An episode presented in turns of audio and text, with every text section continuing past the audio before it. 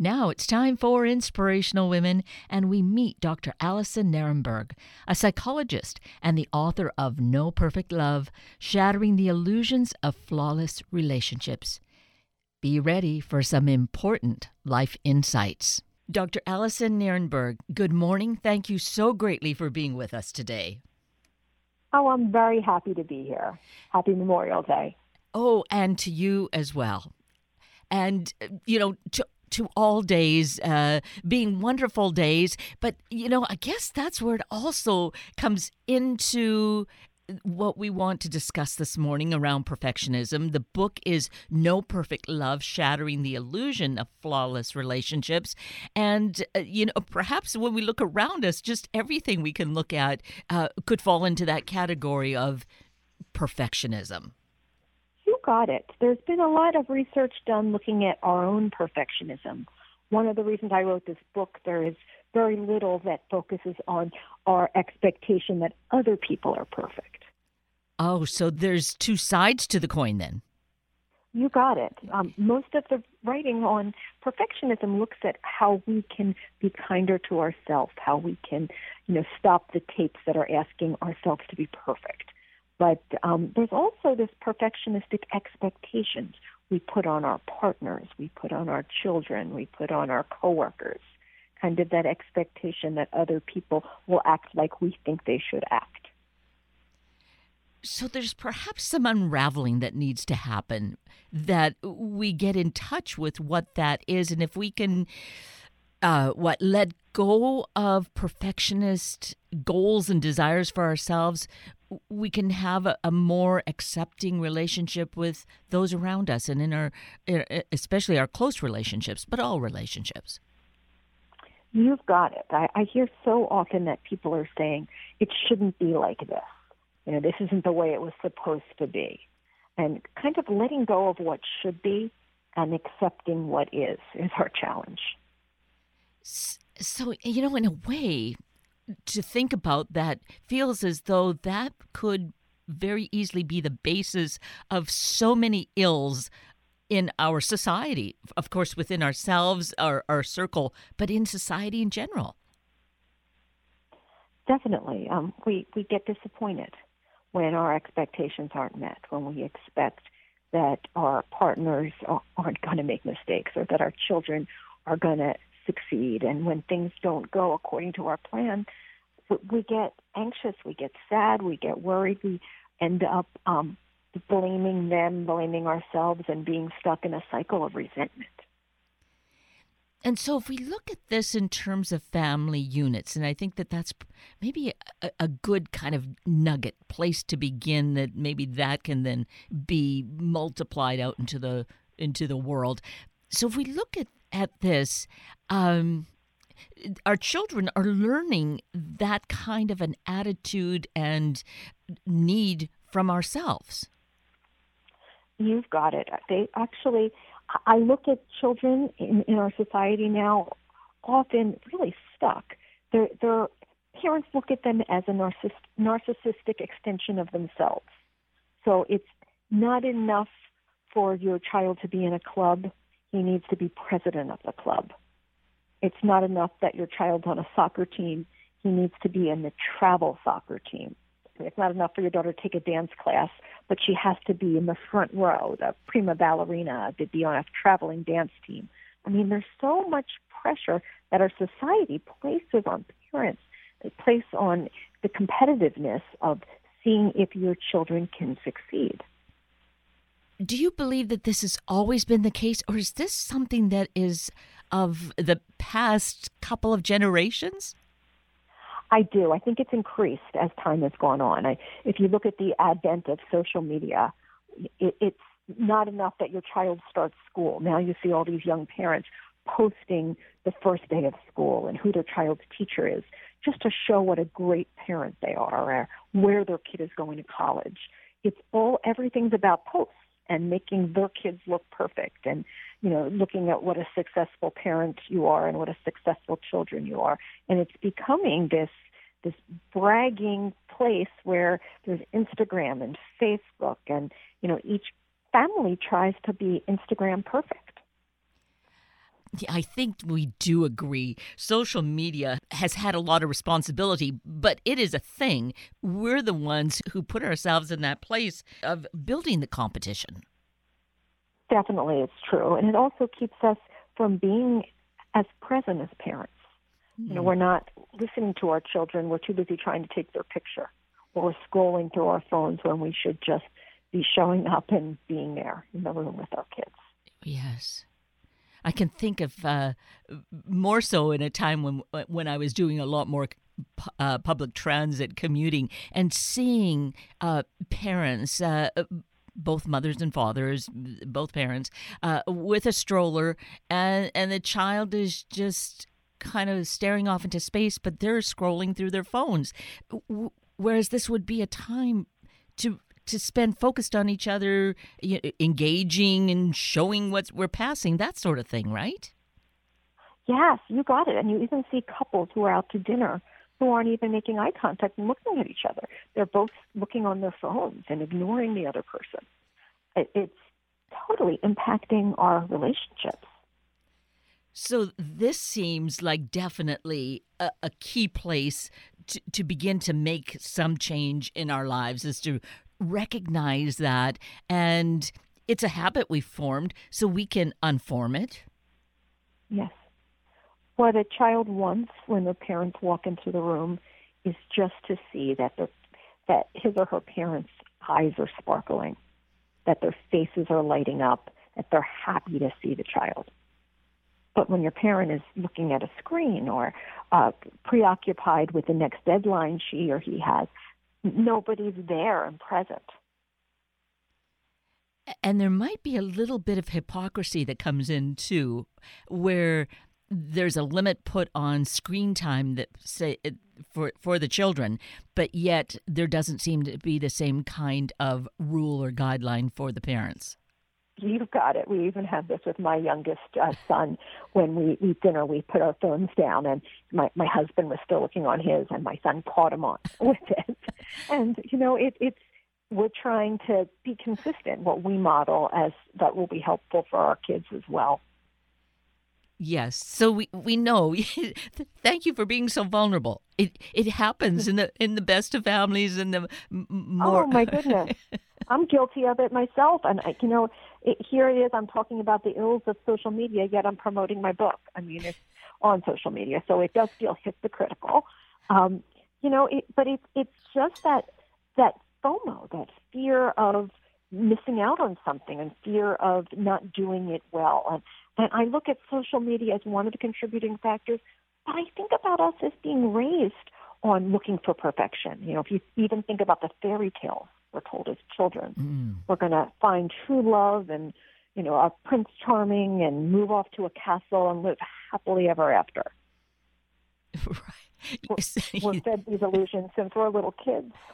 Yes, and and perhaps that that really is part of where it comes from and so then you know just thinking of those fairy tales and and being cinderella and everything will will work out perfectly and I'll, we'll have this glass slipper or whatever is sharing sharing the stories in such a way that brings balance or you know finding uh, counter stories that kind of give a, a bigger picture to it. Well it, what happens once you move into the castle? They they happily ever after they don't talk about the princess having a mother-in-law or dealing with a pandemic or an environmental crisis. They they just talk about living happily ever after once they find their true love. And I see couples after the marriage when things aren't perfect and people don't know what to expect. They don't know how to deal with the illusion being shattered. You have a great chapter in the book, No Perfect Love, specifically on the pandemic, on COVID, and yeah. Uh, what our life was like, and lessons that we hopefully might have learned through that. And you were writing this book really right in the midst of that time.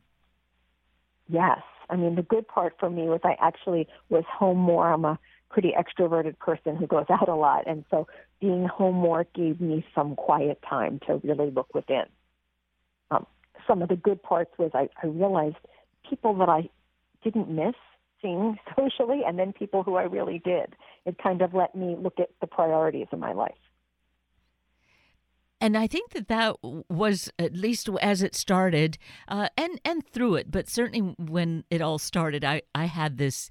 Uh, kind of illusion like oh this is a restart button this is great mm-hmm. for us we're going to be able yeah. to get things into perspective that kind of dream was shattered for me Yeah, right.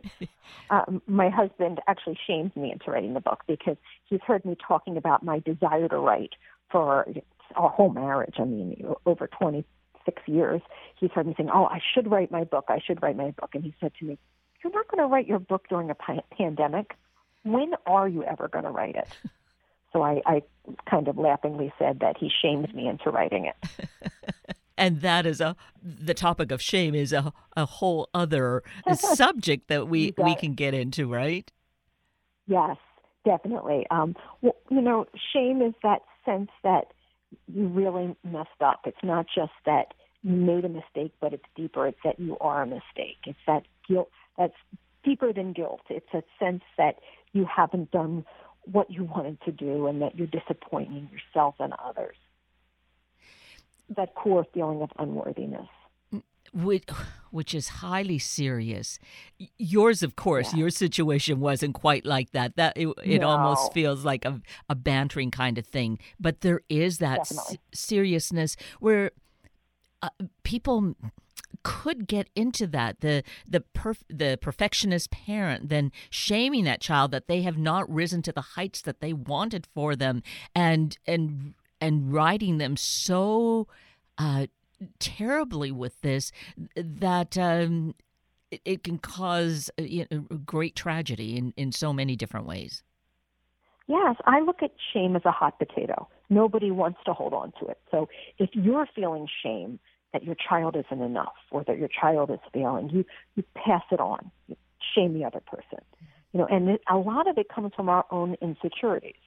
So if we grow up in a family where we're feeling, we experience trauma and we're feeling wounded, if anything doesn't seem perfect on the outside, we feel so unworthy and shame. We feel exposed. So we lash out and blame the other person. So it it's uh, then circles right back to us. It really is about the individual. We're the ones who have that perfectionist ideal. We're the ones who push the shame out there there's healing that needs to go on within us so we don't perpetuate that. You got it. And what I'm talking about is acceptance. It's acceptance that all of us are going to make our mistakes. We're going to show our less than ideal sides of ourselves in relationships. And then we're going to apologize, own it, and try and do better. We need to work as a community to really booster each other up, booster the children up, not just the superstar athletes or the superstar students, but the kids who are trying their best. And we need to booster up ourselves and show that we don't have to be perfect parents. The expectations on all of us are just so high. And then it translates to our children. And when the expectations are so high, teenage suicide has never been higher. Teenage depression has never been higher. These colleges' expectations are that the kids are practically perfect, which is a setup all around. Looking at the perfectionism and and my child is going to be the star, as you were saying earlier. You know, the head cheerleader, the front dance row. You know, the the captain of the football team. That's a one position. Not realizing that everybody else on that team or in that group really is important in order to make that person be as good as they are. If everyone else disappeared, there would be nothing anyway. How do we grapple with that and communicate that? You know, so much of it is about acceptance and, and showing love, not just for achievements, but for who the person is. Mm. Uh, I have three kids at three completely different levels, academic levels. One of them, my um, oldest, is a very high achiever and ended up going to an Ivy League college. And beautiful girl in her sorority there committed suicide this year. She she was somebody who was a perfect athlete, who was you know just ideal student, and uh, you know couldn't handle a lot of the pressure that she put on herself. And it was such a tragedy seeing how it reverberated within my daughter's circle of friends and how sad everybody is. And it's like grades don't matter at the end of the day. How athletic your child is doesn't matter. You want your child to have character and be kind and happy with him or herself. Yes. Oh, th- that really is such a tragic illustration of what perfectionism and achieving that it can be so hollow. Obviously, for a young woman to take her life. It's I don't know if you heard about that whole scandal with Rick Singer, the college coach. This was several years ago where he basically was found cheating that he was getting famous actresses, politicians, basically people were paying him a ton of money to backdoor their kids into these Ivy League colleges. It was all over. It was all over People magazine. There was a Lifetime movie about it. Famous actresses like Lori Loughlin um, had basically who could have had every opportunity to get their kids into co- colleges were cheating, and America was an outrage. They really vilified the people who had done this. When I look at it as a bigger context of this is our society and the pressure that's put on parents and the pressures that's put on kids and it's it's just too much it is and when that was going on and i thought just using that family as the example because they are so high yeah. profile. I thought about the daughters and how knowing your parent did this for you, that yeah. obviously they didn't trust that you had enough to be all you needed to be, that they had to cheat their way to get you yeah. to something. Oh, that had to be so gut wrenching. Oh, yeah, there it is, not feeling enough. I mean, to me, that's, that's shame in a nutshell. It's I'm not good enough unless I get this certain degree from a, the right prestigious college, or if I look good, or if I have eight thousand Instagram followers. Yes. And we are lured through social media. Mm-hmm. Media is, is a tool and it's there for our use, but not our abuse. And I feel we have a responsibility. So same with the other venues like the Facebooks and the Instagrams and the Twitters to be responsible, but not let it be the guiding principle in our life. You got it. I mean, to really look at the people we have instead of the way it should look, the mm-hmm. perfect, you know, airbrushed version of life. Yes. So, in our discussing this, are, are we going to be able to really instigate that change? Well, I think it's little changes, little changes each day. So one that you can do is really put down your phone, look at your children when they walk into the room, look at your husband, look at your partner instead of trying to change them. So often as parents, we we look at our daughter and think, oh, her hair's messed up. Let me fix this. Or look at our son and try and fix his collar on his shirt. But if we really just make eye contact, let ourselves smile, let our eyes sparkle, and make a decision we're going to be present today. It's not about deep breathing or any mantra. It's about making a conscious choice. How can I be there for somebody? How can I let them know I'm really happy that they're home? And that's that's certainly a very doable exercise that we can yeah. incorporate in this moment or after we've finished listening to this particular conversation. We can take that as an exercise and do it once and then repeat it until it becomes just natural. You know, it's something that everybody wants. Everybody from that you have contact with, from the person who checks out your food at the supermarket to your partner, to your children, they want to know that they matter. They want to know that you see them. They want to know that you're happy that they're there. And you can do that by a one second decision to be present. The reward in that should then be impetus to want to repeat that again because of the way the person really does light up because you've acknowledged them. It's connection and we all crave it. I mean, that's one thing the pandemic taught us.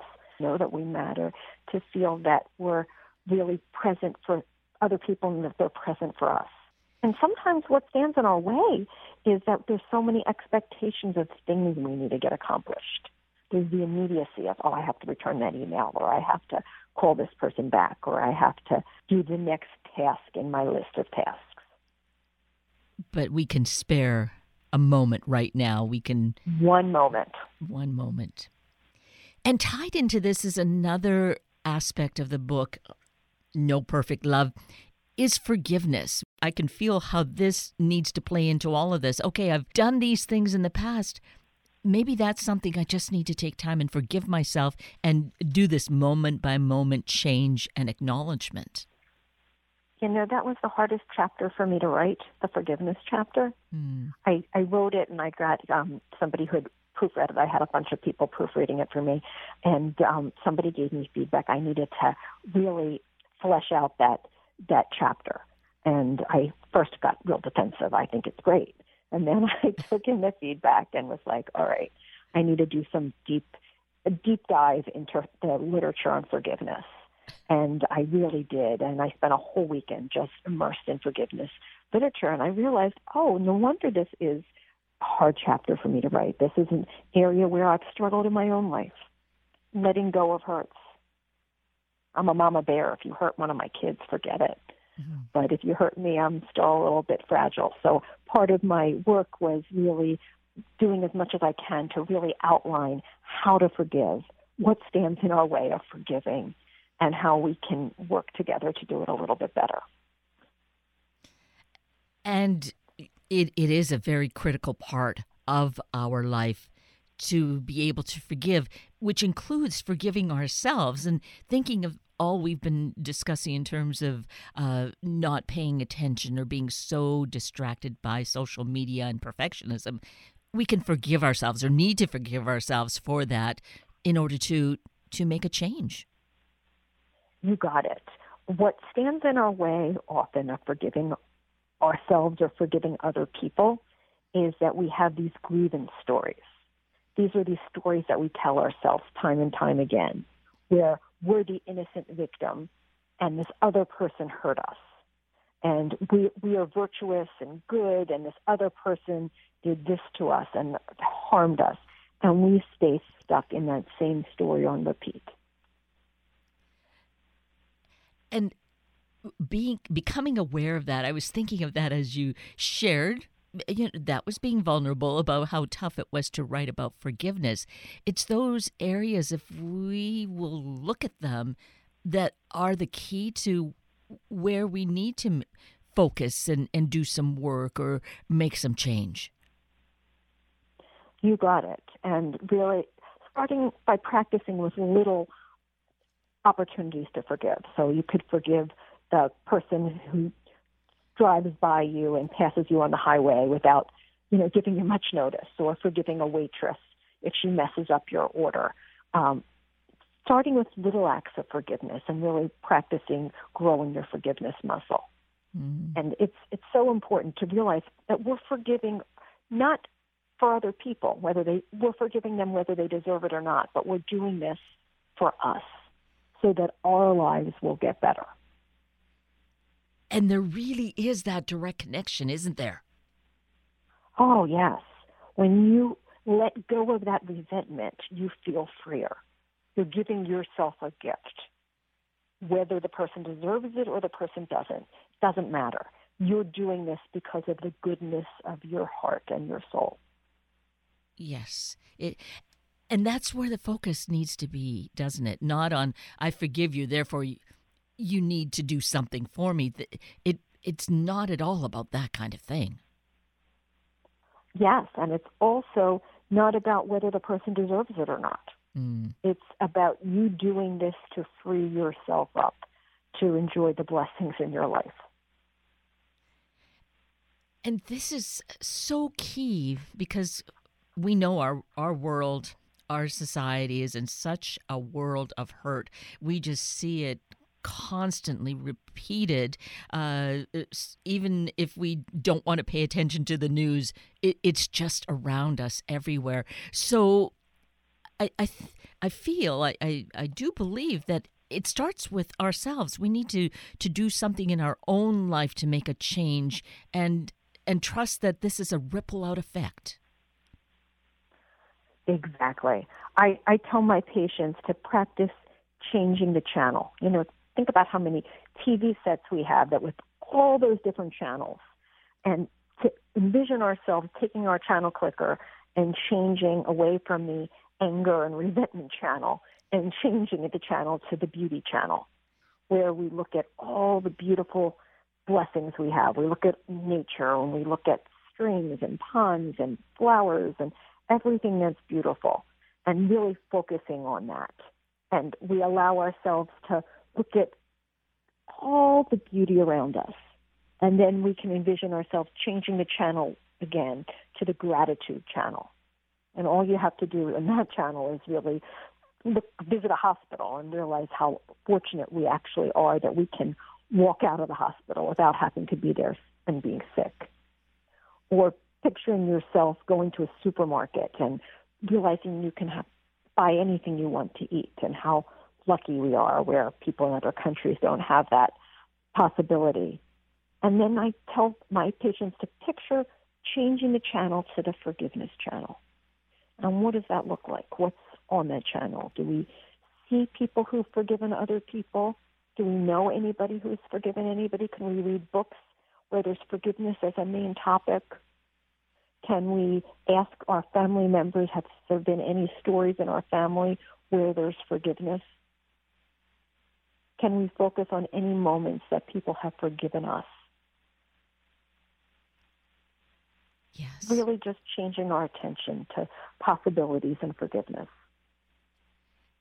And that's where we can also be grateful that we are that powerful.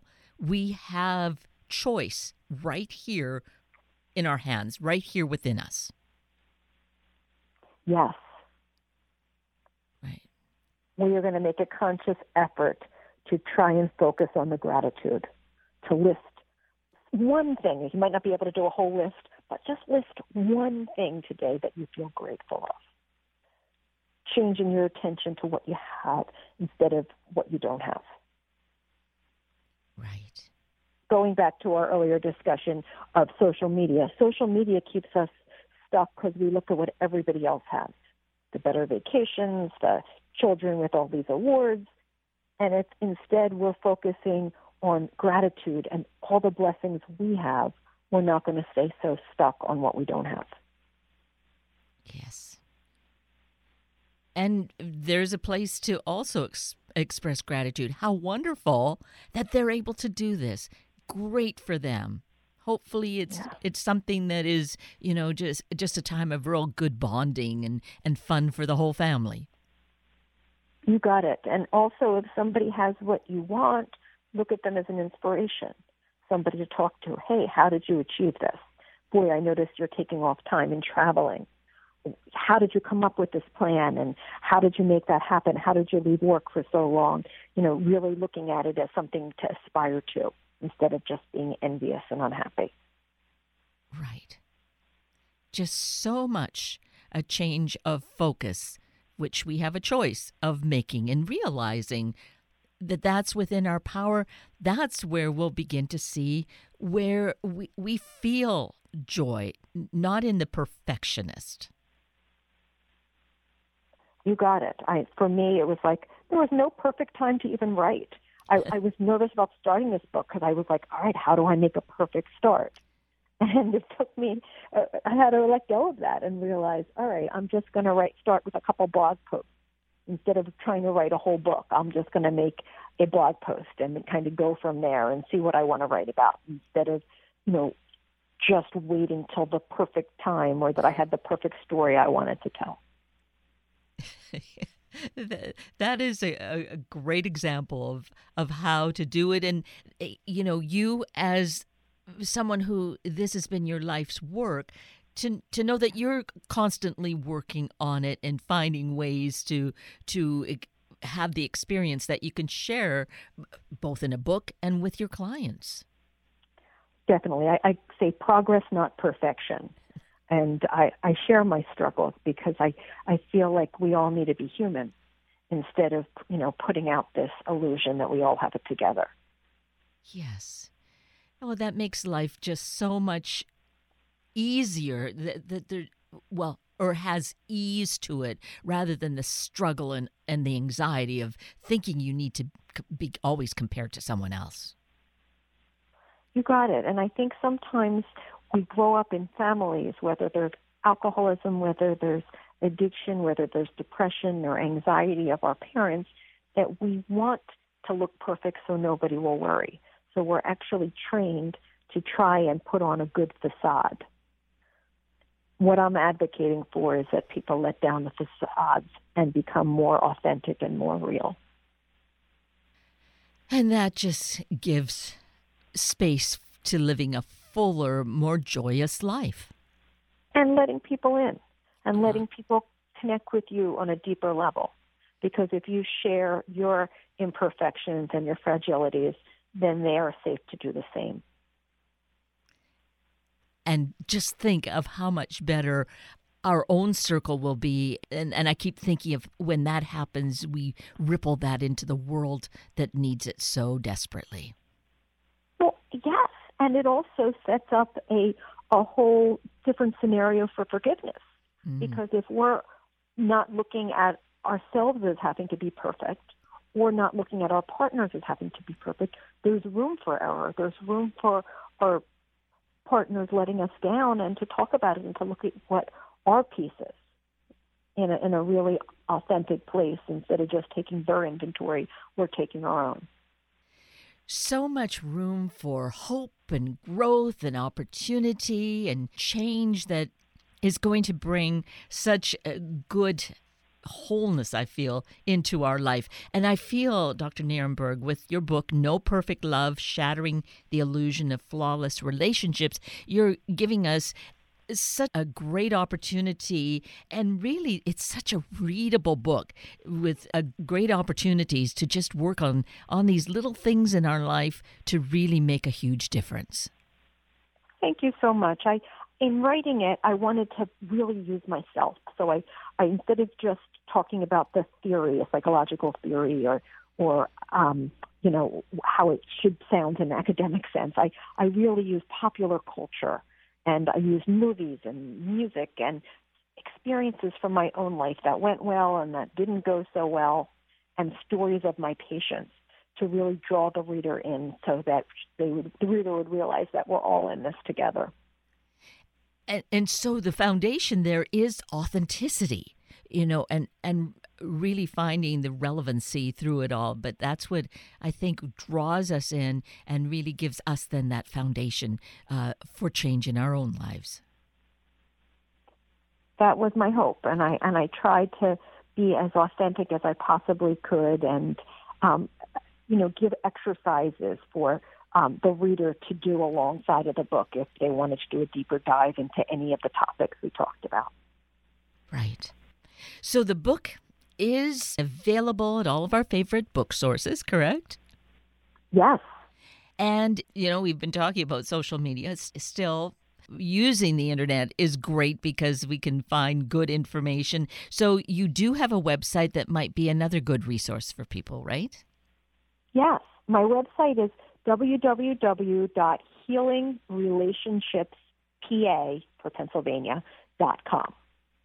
Great.